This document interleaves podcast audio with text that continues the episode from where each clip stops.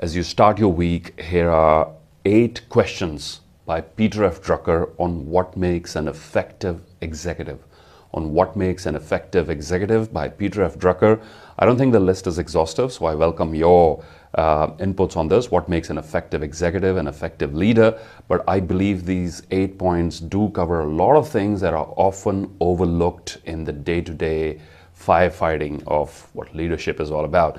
Number one, they asked, effective executives asked what needs to be done. Question number one, they asked what needs to be done. In other words, they are, they are collecting energy which might be scattered in a hundred different directions and focusing on the things that are really important. Effective executives bring uh, order out of chaos. So the first question they use in order to get to this position is by asking what needs to be done. Question number one. Number two, they asked what is right for the enterprise. Well, not what is right for them, but what is right for the enterprise. Question number two. Because often what might be right for the leader what might not be right for the enterprise. And what's right for the enterprise might not be a welcome decision by everybody, but effective leaders focus on what's right for the enterprise. Number three, they developed action plans. Without it, it's all meetings and strategies and discussions, and nothing changes because there is no action plan. So, effective executives develop action plans. Who's going to do it, by when, how, and what will the end outcome look like?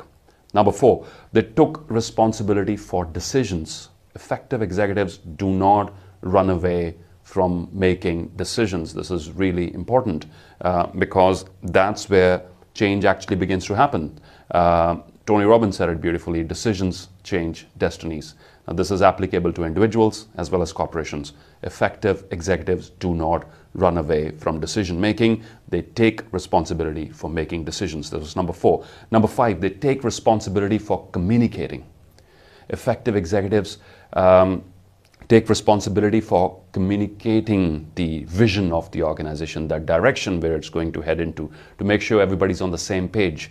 They understand that the breakdown of communication is perhaps one of the first signals of the decline of any organization. So, therefore, in order to prevent that, they take full, complete responsibility for communicating, making sure information is flowing freely throughout the organization. Number six, they were focused on opportunities rather than problems effective executives focus on opportunities instead of problems. I believe there's an old law that I've shared in multiple keynotes what you focus on expands. What you focus on expands. Effective executives know this and therefore they focus on opportunities, not problems. They're fully well aware by not focusing on problems, the problems are not going to disappear, but they're also aware if they divert all their energy on problems or roadblocks, that it will overwhelm them. So they look for breakthroughs they look for opportunities, they look, they look for what is still working well, and they look for possibilities. So they choose, they make different choices up here. Number seven, they run productive meetings. Meetings, I believe, my friends, are number one wastage of corporate time across the world, right? You could have a one hour long discussion and everybody could enjoy the coffee and, and the cookies that come with the meetings on company time and still nothing changes, right? Effective executives know how to run meetings which are productive, which end with accountability and action plans. And number eight, they thought and said, effective executives think and say we instead of I.